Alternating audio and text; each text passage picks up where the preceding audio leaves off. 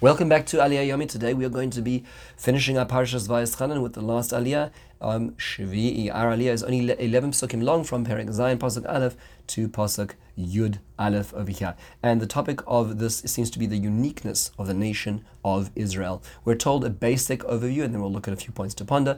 We're told that uh, when Hashem will bring the nation of Israel to the land of Canaan, that He will chase out the seven nations that live there, the seven Canaanite nations, which are much mightier than Israel. And Hashem will allow them to be beaten by Israel, but warns them against making deals with them. Don't think you can coexist with them and work work together with them. No, no, no. You, you're going to have to kick them out like Hashem commanded. Don't, you're not allowed to give them gifts, not allowed to marry them.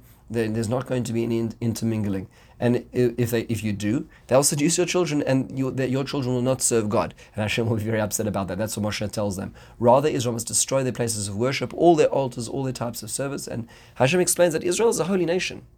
Hashem chose them as a treasure among the nations, Segula mikolamim, and it was not because of their great na- numbers that Hashem chose them. The other nations are much greater numbers. Rather, it's because Hashem loves us that He took us out.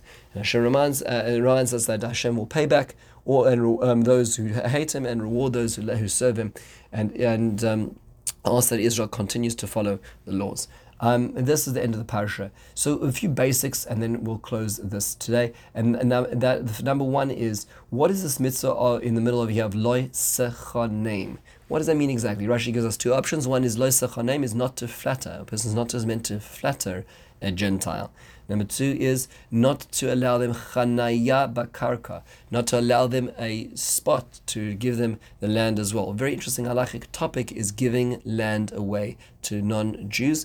Um, is that allowed? That comes back to this idea in this part of this parashas here. Now, what is so special about the nation of Israel? What makes them so unique and so special? Rashi says is that the ki loy mirubchem mikolamim, not because you're so mighty and numerous. What that means to say is not just in numbers, but midrashically speaking, is that even when you become great and successful, you don't think that you're so successful. You are ma'at mikolamim. You think of yourself as a little. You think of yourself as not so important. The Sfarner, Rav Aviad Sfarner, explains that the reason why this is being expressed now is because you have holy seed. You have holy generations that you're meant to bring out, and if you allow yourselves to be enculturated in the cultures around you and don't realize how special you are, that you're a segula, you'll be wasting, so to speak, that spiritual capacity to create the future of Israel and waste it in an assimilated culture. And that's what's being described over here. Rav Soloveitchik actually points out that two times in history, Judaism had the opportunity of becoming a world religion. The first was during the time of the second Beis Hamikdash, when a number of Roman nobles converted to Judaism, at which point it was possible that Judaism could have become the religion of the Roman Empire. Instead, actually, it, it became from a pagan, it went from a pagan nation to being a Christian nation. Remember, the Christians were actually a minority sect of Israelites, of Jews at this point in time. So there was every possibility that the Roman, uh, the Roman um, government could have become Um, um, Jewish at this point in time. Instead, it became Christian um, in um, a few centuries later.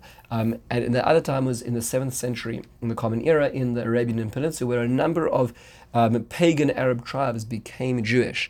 And there was a possibility of that whole area, that swath of land, becoming um, Jewish, until it was uh, taken over by the followers of Muhammad and Islam. Um, and so, as the Rav Soloveitchik points out, that it was Hashem's hashkacha, Hashem's providence, that it should be such as such, because Hashem really governs every de- uh, Hashem's laws govern every detail of one's life, from the one the moment one wakes up to the moment one goes to sleep, and everywhere in between. It's, there's a lot of regulations. It's a very big commitment. And he said that if it had become a world dominion, a power, or a, we'll call it a national um, or international religion, it would not be possible, because Judaism is not meant to be something for all of humanity, because it's too much. It's it's so big a commitment that it's going to be a very small Uh, slice of the pie, which is meant to be Jewish. The rest of the nations are meant to, to believe in God, but their commitment is a much smaller list of seven mitzvahs, of seven commandments, whereas the nation of Israel are really meant to be the, the holders of the flag of this idea, and this was n- not meant to be ever become this national, international religion of billions of people as well. Finally, the last pasuk in, in the parasha is very important for ge- theologically speaking. The, the Torah tells us that after all is said and done, and all these promises of good and bad, that you're supposed to guard all these commandments, asher anachim etzavcha yom nasosam, which I'm commanding you to do today.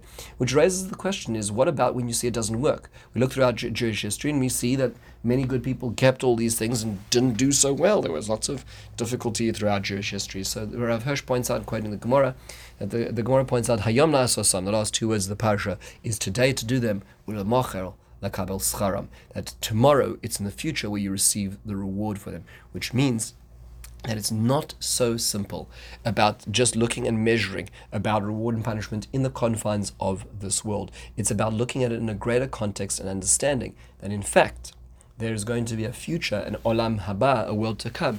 There's a longitudinal perspective for which we need to have to understand reward and punishment in the greater context. That's Rav Hirsch points out over here. With this, we conclude the, par- the parasha and the seventh aliyah. In the meantime, have a wonderful and meaningful day.